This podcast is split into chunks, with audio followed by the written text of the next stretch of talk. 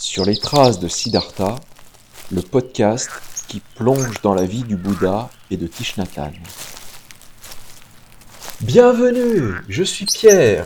Dans ce treizième épisode, Siddhartha traverse la rivière Anoma et demande à Channa de revenir au palais avec Kantaka en ramenant sa chevelure, son collier et son épée.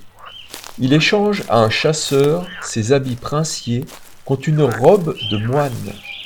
Puis, il rencontre un moine qui le conduit au centre spirituel de maître Alara Kalama. Siddhartha apprend à mendier et à pratiquer la méditation assise, les quatre dhyānas et trois des concentrations sans forme. Enfin, dans une deuxième partie, Marie-Ange nous expliquera qu'elle a déposé son fardeau et a gagné en liberté en venant au village des pruniers. Bon podcast Première pratique spirituelle. Ils n'atteignirent la frontière du Sakya qu'à. Ils traversèrent la rivière Anoma avant de parvenir à l'orée d'une forêt. Un cerf et des oiseaux y flânaient en paix, nullement dérangés par leur présence. Siddhartha descendit de cheval et flatta la crinière de Kantaka. Kantaka, tu es formidable. Tu m'as aidé à venir jusqu'ici, et je t'en remercie. Le cheval leva la tête et regarda son maître avec affection. Siddhartha sortit une épée défonte de sa selle et, attrapant ses longs cheveux, les coupa net. Il tendit son épée et ses mèches de cheveux à Channa, puis enleva son collier de pierres précieuses.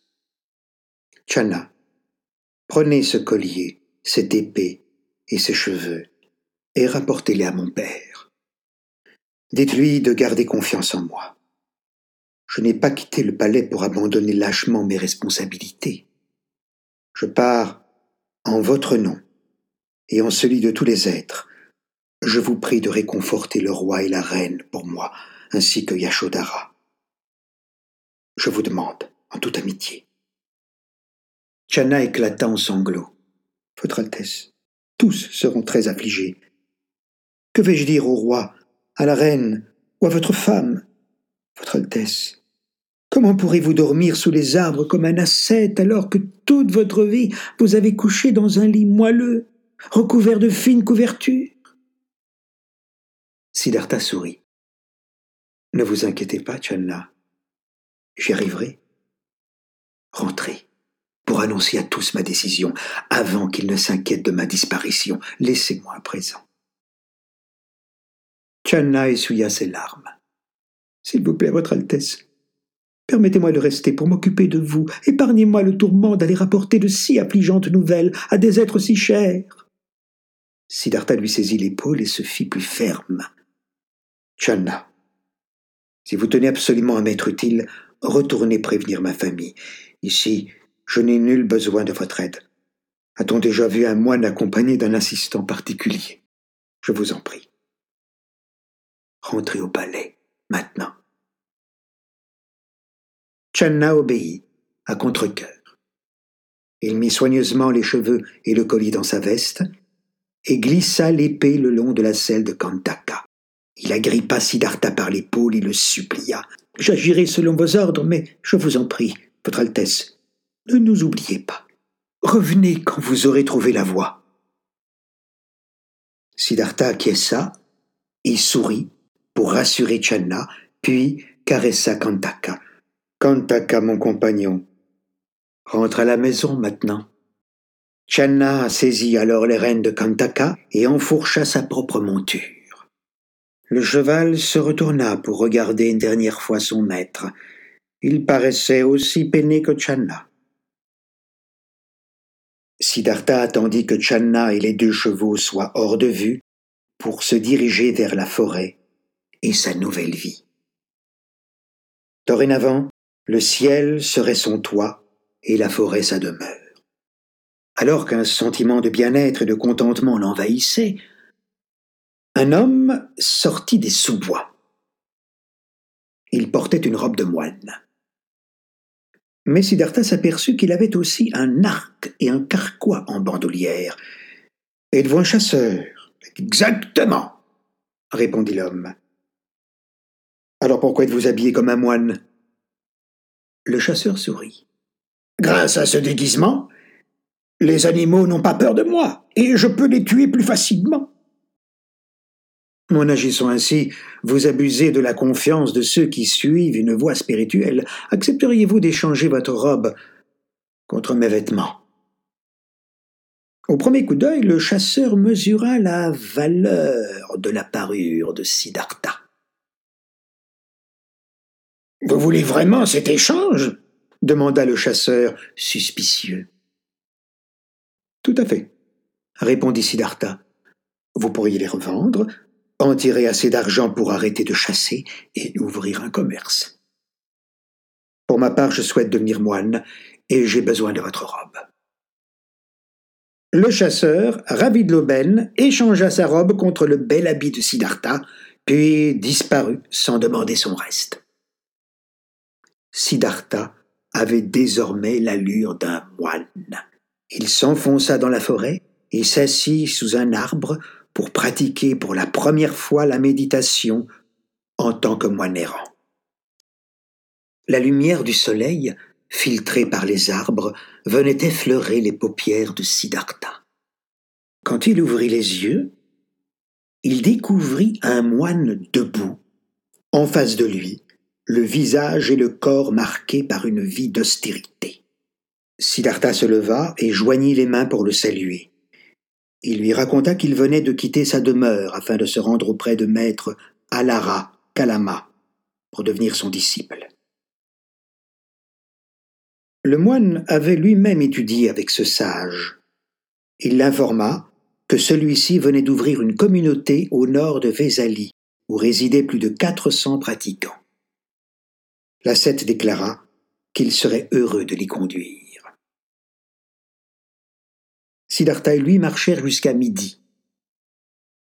Le moine lui montra comment cueillir des fruits sauvages et des légumes comestibles et déterrer des racines. Siddhartha savait qu'il allait vivre dans ces forêts pendant longtemps. Aussi, il s'efforça de retenir soigneusement les noms de tous les consommables que son compagnon lui indiquait. Il s'appelait Bhargava, et avertit Siddhartha que maître Alarakalama n'était pas un renonçant, car, outre la pratique de la cueillette sauvage, ces moines mendiaient leur nourriture ou vivaient des offrandes provenant des villages avoisinants. Ils atteignirent Alarakalama neuf jours plus tard. Le maître donnait alors une conférence à plus de quatre cents disciples. Maigre et frêle, il paraissait avoir soixante-dix ans. Ses yeux brillaient, et sa voix résonnait comme un tambour de cuivre. Siddhartha et Bhargava restèrent à l'extérieur du cercle des auditeurs et écoutèrent en silence le discours du maître. Quand il eut fini de parler, ses disciples s'éparpillèrent dans la forêt pour continuer leur pratique. Siddhartha s'approcha de lui, se présenta et demanda Vénérable enseignant, j'aimerais devenir un de vos disciples. Je souhaite vivre et étudier sous votre protection. Le maître observa longuement Siddhartha.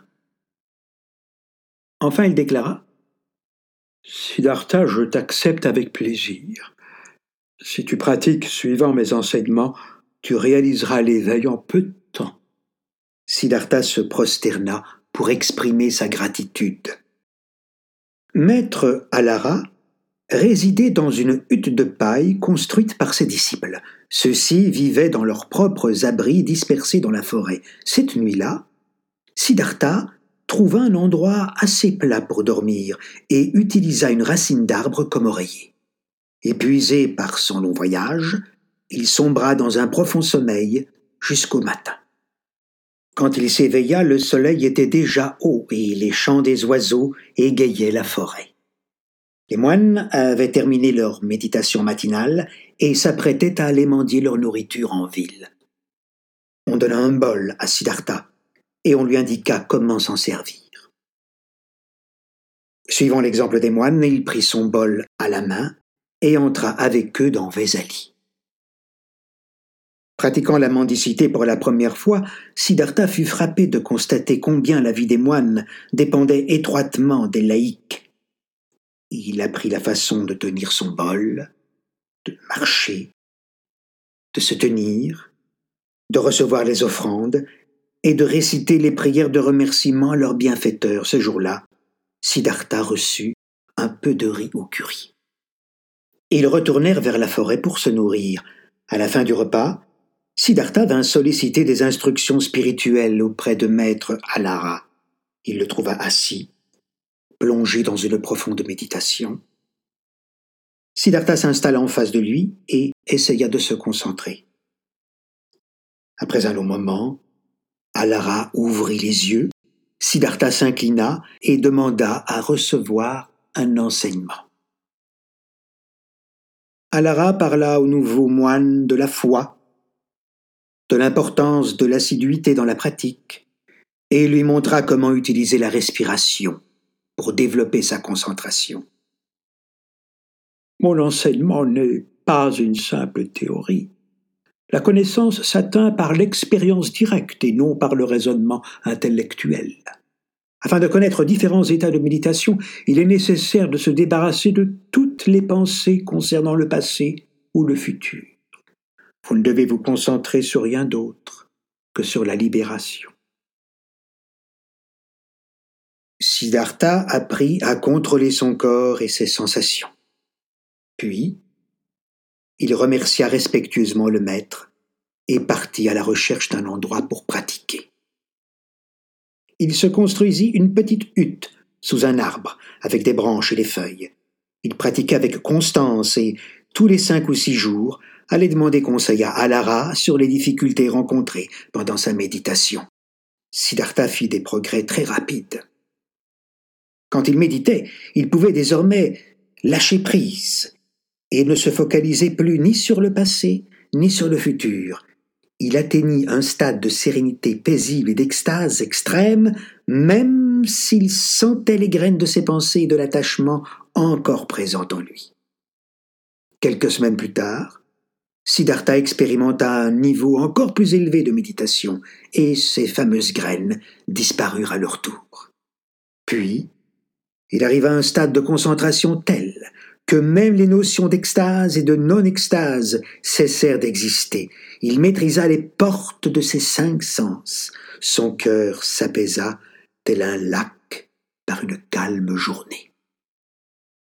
Maître Alara, impressionné par les progrès si rapides de Siddhartha, lui apprit comment atteindre l'état méditatif du royaume de l'espace infini, dans lequel l'esprit ne fait plus qu'un avec l'univers les phénomènes visuels et matériels cessent de se produire, et l'espace est perçu comme la source illimitée de toute chose.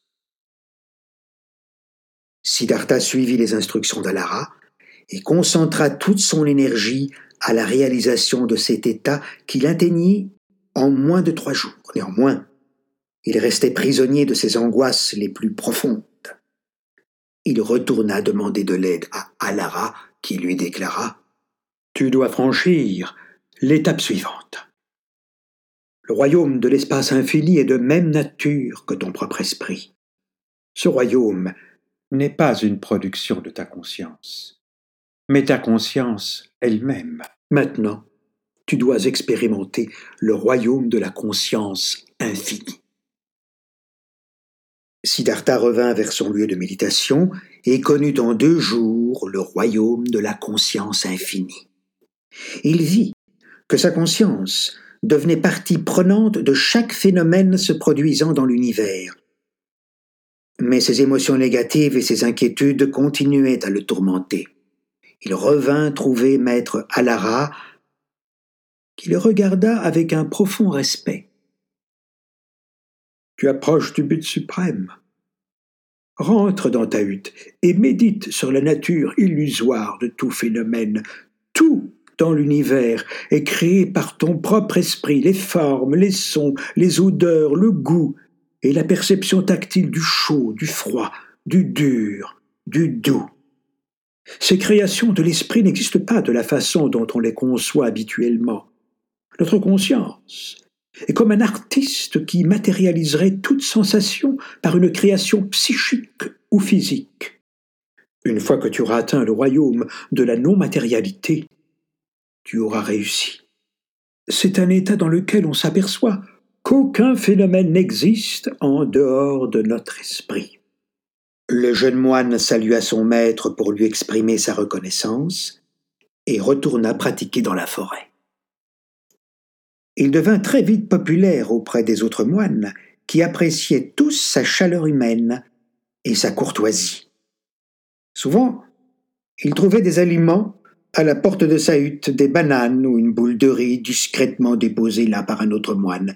Beaucoup voulaient se lier d'amitié avec lui, afin de bénéficier de ses progrès, car ils savaient que le maître ne tarissait pas d'éloges à son égard. Maître Alara se renseigna à propos de Siddhartha et fut informé de son origine princière. Quand les moines lui posèrent des questions sur son passé, il se contentait de leur répondre en souriant. Oh, cela n'a pas d'importance. Parlons plutôt de notre pratique de la voix. En moins d'un mois, Siddhartha atteignit l'état du royaume de la non-matérialité. Les semaines suivantes, il travailla à utiliser cet acquis afin de rompre les entraves encore présentes dans son cœur et dans son esprit. Cependant, Quoique le royaume de la non-matérialité fût un stade avancé de méditation, celui-ci était encore incapable de l'aider. Il revint auprès du maître. Alara s'assit et l'écouta avec attention, puis déclara, plein de respect et d'admiration Moine Siddhartha, tu as un don exceptionnel. Tu as atteint le plus haut niveau que je puisse enseigner. Tout ce que j'ai expérimenté tu l'as aussi réalisé. Assiste-moi pour guider et diriger cette communauté monastique. Siddhartha réfléchit à cette proposition en silence. Bien que le royaume de la non-matérialité fût un fruit inestimable de la méditation, il n'aidait pas à résoudre le problème fondamental de la naissance et de la mort, ni à se libérer de toute forme de souffrance et de peur. Et il ne menait pas à la libération totale. L'objectif de Siddhartha n'était pas de devenir le chef d'une communauté, mais de trouver le chemin de l'illumination. Siddhartha joignit les mains et répondit. Vénérable maître, le royaume de la non-matérialité n'est pas le but suprême que je cherche à atteindre. S'il vous plaît, acceptez ma reconnaissance pour votre aide et votre attention mais je sollicite la permission de quitter la communauté afin de chercher la voie ailleurs. Ces derniers mois, vous m'avez instruit de tout votre cœur, et je vous en serai toujours profondément reconnaissant. Maître Alara était déçu, mais Siddhartha était résolu à partir. Le lendemain le trouva à nouveau sur les routes.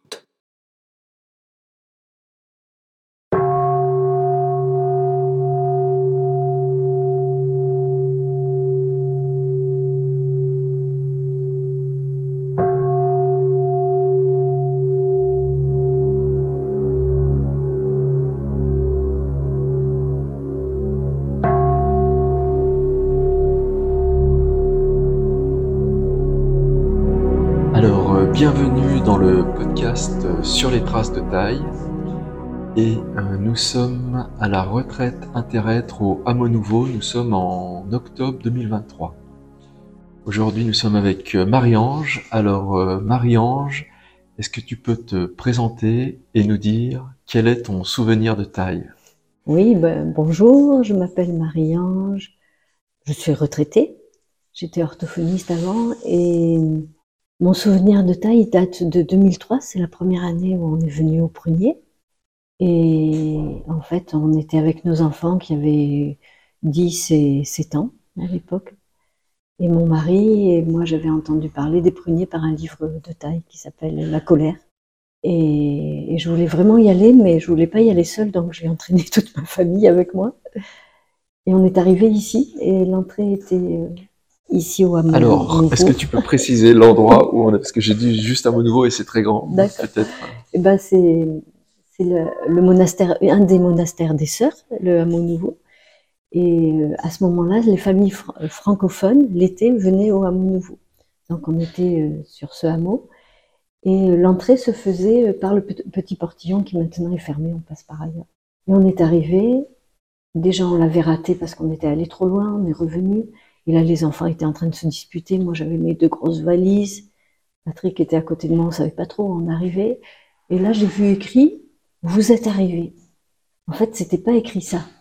C'était écrit Je suis chez moi, je suis arrivé. Moi, j'ai lu Vous êtes arrivé. J'ai posé mes valises. C'est comme si j'avais plus de 40 ans. C'est comme si j'avais eu 40 ans de quête. De... Et que là, tout d'un coup, euh, ben, ça y est, j'étais arrivée.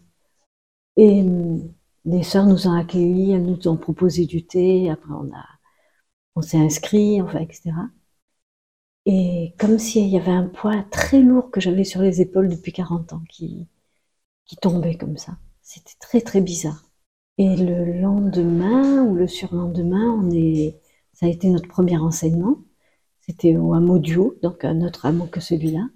Et euh, à l'époque, j'étais très critique et, et donc euh, tout d'un coup, je vois tout le monde qui se lève. Alors je me lève avec tout le monde, tout le monde qui s'incline. Je me dis pourquoi tout le monde s'incline comme ça? Et à l'époque, euh, Internet, c'était pas encore très très connu. Et moi, j'avais jamais vu une photo de taille, ni un enseignement sur euh, sur Internet. Enfin, il y avait rien quoi. Et là, je vois arriver un, un petit bonhomme avec les oreilles euh, décollées et puis les yeux très très très vifs et qui regardait partout. Et je me disais mais on dirait un petit Ouistiti. Et puis je vois tout le monde qui s'incline devant. Dis, mais qu'est-ce qu'il a ce petit bonhomme et tout ça. Et puis moi, je me pas d'un gourou. Enfin, j'avais plein plein plein de jugements. Et puis là, il a commencé à parler de sa voix douce et, et à un moment, il me regarde.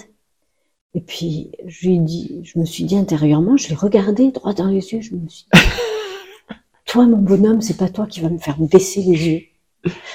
Et donc, il a continué à me regarder, j'ai continué à le regarder, et à un moment, j'ai senti que c'est comme si son regard me transperçait carrément, et comme si j'avais une pierre au niveau du cœur, une pierre très forte, et qui, a éclaté, comme si c'était une espèce de perceuse, ce regard, ça a éclaté. Et là, j'ai commencé à pleurer comme s'il y avait l'eau qui remontait. J'ai commencé à pleurer, j'ai pleuré toute la journée après. Et là, j'ai dit, ben, il m'a eu, quoi. il m'a eu. Et à partir de là, ben, on est revenu tous les ans et, je savais que j'avais mon maître, mon maître, il était là, il était vivant et tous les ans, on revenait. Et ça s'est jamais... euh, ben, voilà. et ça fait 20 ans.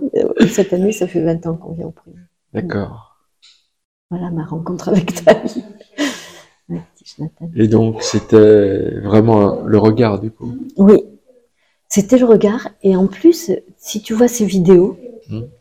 et ben par moment, tu vois qu'il re- qu'il a un regard fixe comme ça et qu'il regarde quelqu'un. Et à chaque fois, moi, je me dis ah, ça y est, il a branché la perceuse. C'était oui, ouais. C'était comme si euh, mon cœur qui était dur comme une pierre parce que ben, j'avais eu des souffrances enfant, j'avais Ouais, eu tout ça et il avait fallu que je m'endurcisse. hein. Et là, tout d'un coup, ça, ça, je pouvais le, ça pouvait éclater, quoi. Je pouvais me laisser attendrir, le cœur s'attendrir. Et sa lignée, c'est la lignée du cœur. hein. Ouais. Euh, c'est comme ça. Quand on recevait les cinq entraînements, c'était, euh, je sais pas, euh, moi, c'était paix calmante du cœur. La lignée. Donc, tu, du coup, tu as reçu les cinq entraînements? Oui, j'ai reçu les cinq entraînements cette année, mais j'avais pas du tout envie de La-. L'année, le, La pour la première première année, ouais. En même temps, j'avais, je sentais que j'avais besoin de les prendre, et en même temps, euh, ben, il y avait toutes mes, toutes mes réticences. Et puis, bon, j'avais plus de 40 ans, mais mes parents étaient très catholiques, mais catholiques fervents, si tu veux. C'était pas. Et du coup, je disais, mais qu'est-ce que va dire mon père? Moi, j'avais laissé le catholicisme depuis l'adolescence. hein. Mais là, j'étais là, que va dire mon père si je deviens bouddhiste et tout? J'avais 40 ans, quoi. Je pouvais. Donc, euh, j'étais vraiment pris entre les deux et j'ai quand même. euh, J'ai reçu les, les cinq entraînements, Patrick les a reçus aussi, mon mari et les enfants. Il y avait les deux promesses à l'époque, on prit les deux promesses. Est-ce que tu peux expliquer aux gens qui nous écoutent ce que c'est que les cinq entraînements Alors, les cinq entraînements, c'est euh, dans d'autres traditions, mais même dans le catholicisme, ça part de, des principes comme ne pas tuer, ne pas voler, ne pas, ne pas prendre la, la femme de son copain, euh, ne, pas, ne pas dire de médisance, voilà. Mais en fait, euh, c'est beaucoup plus que ça, et beaucoup mieux que ça. C'est-à-dire que c'est pas des injonctions, c'est vraiment un chemin, un chemin de pratique qui fait que petit à petit les choses se transforment. Et le fait de recevoir les cinq entraînements, c'est-à-dire d'avoir comme une transmission d'énergie, ça fait que, eh ben non seulement tu les, tu les reçois, mais tu as l'énergie pour les pratiquer. Et c'est des textes qui sont assez longs et qui commencent tous par conscience de la souffrance provoquée par. C'est-à-dire, on fait pas ça pour être gentil, bon, euh, ou parce que c'est interdit de faire autrement. On fait ça parce qu'on sait que telle action va engendrer de la souffrance, soit chez soi, soit chez autrui. Par exemple, la consommation, euh, dire euh, conscient de la souffrance provoquée par le fait de consommer telle et telle chose. On, sait que ça peut nous faire du mal de, ben, trop boire, de trop manger. la viande, on, sait les, dégâts de la viande, en fait, maintenant dans nos pays occidentaux. Et après, là, il y a la souffrance de l'autre, la souffrance animale. la souffrance... Et donc, voilà, première retraite, donc tu, tu reçois les cinq entraînements. Mm. Et après, est-ce que tu es revenu au village des pruniers Oui, alors on, on revenait tous les ans, euh, tous les ans l'été, parce que c'était les seules vacances qu'on pouvait avoir. Surtout mon mari étant prof, on pouvait pas les petites euh, les retraites francophones, par exemple, c'était rarement euh, pendant le temps de, des congés des professeurs. Notre fils aîné a plus voulu revenir, donc ben, il était assez grand, il est allé chez son grand-père où il a fait d'autres choses. Et notre fille est revenue avec nous de trois ans. Et puis après, elle aussi, elle, ça les a pas branchés les pruniers. J'ai été désolée, mais parce qu'il y a plein de parents dont les enfants adorent ça, mais pas les miens. Et donc on revenait tous les étés. Et après, quand on a pu, on a fait aussi la retraite francophone et, les petites retraites qu'on pouvait, pouvait prendre. Et maintenant, comme on est à- la retraite, on peut, on peut profiter plusieurs fois par an des premiers. Donc, tu as vu taille un certain nombre de fois. Oui, oui, oui. oui. Et donc, il y avait eu ce, ce regard. Et après, tu as d'autres regards ou d'autres connexions avec lui? Alors c'est drôle parce que la même année, euh, à un moment, il dit euh, alors voilà, il me faudrait, il faudrait 100 euh, enseignants du dharma monastique. Il y aurait besoin pour le premier 100 enseignants du dharma monastique et 200 enseignants du dharma laïque. Et là, il me regarde et je dis waouh, j'aimerais faire ça. Je savais pas du tout ce que ça voulait dire ni à quoi ça, ça engageait, mais c'était comme si il y avait un truc qui insufflait ça, quoi. Mm. Ah, j'ai envie de faire ça. Bon, il a fallu 19 ans pour que, pour que ça se passe. Ouais. Mais euh, si tu veux, il, euh, il y avait quelque chose chez lui qui était, qui générait tellement de, à la fois de, de bonheur et puis de désir de, d'aller dans cette voie-là que moi j'étais prête à aller au bout du monde, juste parce qu'il le disait, c'était assez incroyable. Et en même temps, il y avait euh, une liberté d'être. C'est-à-dire que si, si tu regardes les moines et les nonnes, ils sont tous différents ici, même s'ils portent la même robe et qu'ils ont tous le crâne rasé. Ils sont vraiment différents chacun, ils ont une personnalité vraiment différente. Et pour moi, taille, c'est ça. C'est-à-dire que il donnait à chacun la liberté d'être ce qu'il était en profondeur et d'être aimé comme il était en profondeur. Et ça, c'est rare les endroits où tu peux trouver ça. Quelqu'un qui te donne ce, ce sentiment de que tu es bien comme tu es, Ouais. avec tous tes défauts, tout. Ouais, mais c'est toi et pour ça, tu es bien. Et donc, voilà, il parle de ces enseignants du Dharma. Et du coup, toi, tu sens que bah, ça te touche ou ça, te, ça rentre Ouais. en résonance avec toi? Ouais. Je sais pas, c'était comme une volition. Je voulais faire ça, je savais pas ce que c'était. Et après, la... tu te renseignes sur ce que c'est ou la retraite se termine et puis tu retournes à ta Euh, vie voilà, je retourne à ma vie et tout. Et puis, euh, et puis j'avais en tête ces enseignants, mais à l'époque, il y en avait très peu d'enseignants. Il y avait deux enseignants du Dharma francophones à l'époque. Ouais, ouais. Euh, Marc Puissant qui était à Lyon et Mintri qui était à Paris. Et là, je me suis rendu compte de ce que c'était. Donc, je me suis dit, attends, on verra. Et puis, j'ai oublié. Après que c'est revenu, si tu veux, de me dire, ah mais oui, mais je me rappelle cette fois-là où Taï avait dit ça et où j'avais tellement envie de d'être ça, quoi, devenir enseignante du Dharma. Et et voilà, il a fallu 19 ans de, de pratique. euh, Voilà, Ça donc du coup, tu as, lu les cinq entraînements, après tu es revenu euh, d'autres fois, et puis euh, tu passes pas des cinq entraînements à enseignant du verbe, il y a peut-être eu des, Oui, des choses oui, qui se sont passées oui. en temps. Ben, si tu veux, en fait, je me rendais compte que chaque été, j'arrivais avec des questions. Et euh, bon, j'ai posé deux ou trois questions à taille directement. Tu sais, il y a un moment où il y avait les, Ouais, question-réponse. les questions-réponses. Mais souvent, euh, j'arrivais avec mes questions et l'énergie de Prunier, l'énergie que dégageait Taille, mais aussi toute la communauté, faisait que je sortais de la retraite, j'avais mes réponses. Et, et c'était comme des insights, en fait, des, des visions profondes qui se faisaient comme ça, juste à être baigné dans cette énergie de pleine conscience. Et après, euh, alors les cinq entraînements, moi, ça m'avait donné une énergie de fou, quoi. Donc, j'ai su qu'il y en avait 14. J'ai dit, je veux les 14. 5, ça me fait ça. Je veux les 14. Puis là, on m'a dit, attends, attends, les 14, ça se fait pas comme ça. Donc, j'ai passé le, le processus pour recevoir les 14 entraînements. On a fait, on a fait un des premiers ateliers des 14 entraînements à l'époque. Il fallait, et puis là, on, euh, Muriel et les, les autres anciens, là, ont commencé à mettre des règles pour comment recevoir les 14 entraînements, ce dont on parlait un peu hier, là, le, le processus. Et donc, euh, j'ai attendu, j'ai reçu les 14 entraînements en 2008. Donc, ça faisait euh, 5 ans après mon arrivée au premier. Donc ça, c'était une cérémonie qui a eu lieu C'était une cérémonie qui a eu lieu ici, au Hameau Nouveau. au- à Nouveau.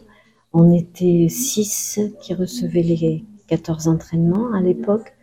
Et euh, c'était Sir Chankong qui m'a qui m'a transmis les 14 entraînements.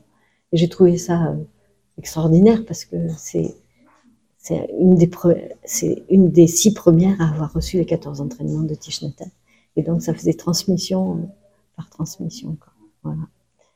C'était un jour d'automne et c'était le le jour de d'élection de d'Obama aux États-Unis. Je me rappelle parce que il y avait des sœurs qui étaient toutes joyeuses ici, des Américaines qui étaient là et qui étaient toutes joyeuses de savoir ça. Et c'était le jour de, de la transmission des 14 entraînements. Et après, ça a continué, puisque tu es enseignante du Dharma. Oui, voilà. Et après, ça a continué. Et, et voilà, j'ai continué à cheminer. Et puis, euh, ce qui est étonnant aussi, c'est que Taï est mort le 22 janvier 2022. Mm. Et sa photo de euh, qu'on a mis sur sa tombe et tout, il a une petite lampe. Je sais pas si tu vois cette photo, il est en train d'allumer une petite lampe. Et en fait, c'est quand il faisait la transmission des enseignants du Dharma, il donnait cette petite lampe, euh, la lampe de sagesse ou sous la lampe, à l'enseignant du Dharma qui faisait la transmission. Et quand j'ai vu cette petite lampe, je me suis rappelé, ah mince, c'est vrai, enseignant du Dharma, où est-ce que... Et là, j'ai eu un, un coup de téléphone de Muriel qui me dit, euh, Marie-Ange, j'ai une nouvelle à t'annoncer. Euh, voilà, on aimerait beaucoup que tu deviennes enseignante du Dharma. Euh, Il va y avoir un processus pour ça aussi. euh, Est-ce que tu acceptes? Et voilà comment c'est arrivé. Et voilà comment c'est arrivé. C'est comme si à chaque fois il y avait, mais même maintenant, hein, bon, il est mort et tout, mais ces clins d'œil, ils y sont quand même. Quoi. À chaque étape de la vie, j'avais, bah, c'est un, un guide, un maître, un- Mm. voilà. Donc euh, il y avait des réponses, il y avait des réponses. Au prochain épisode, Marie-Ange nous expliquera les réponses.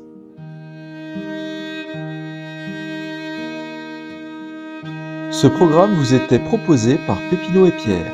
N'hésitez pas à prendre contact avec nous pour nous faire part de vos questions, commentaires, critiques en envoyant un mail à l'adresse petitpanthéâtre@gmail.com.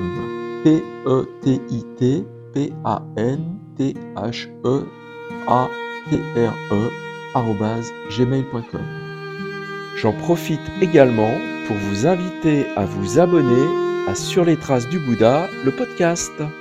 Rendez-vous au prochain épisode pour comprendre que chercher la voie consiste à chercher une solution à la souffrance humaine et non à passer sa vie à essayer de fuir la souffrance. En attendant, je vous remercie d'avoir suivi cet épisode et je vous dis à une prochaine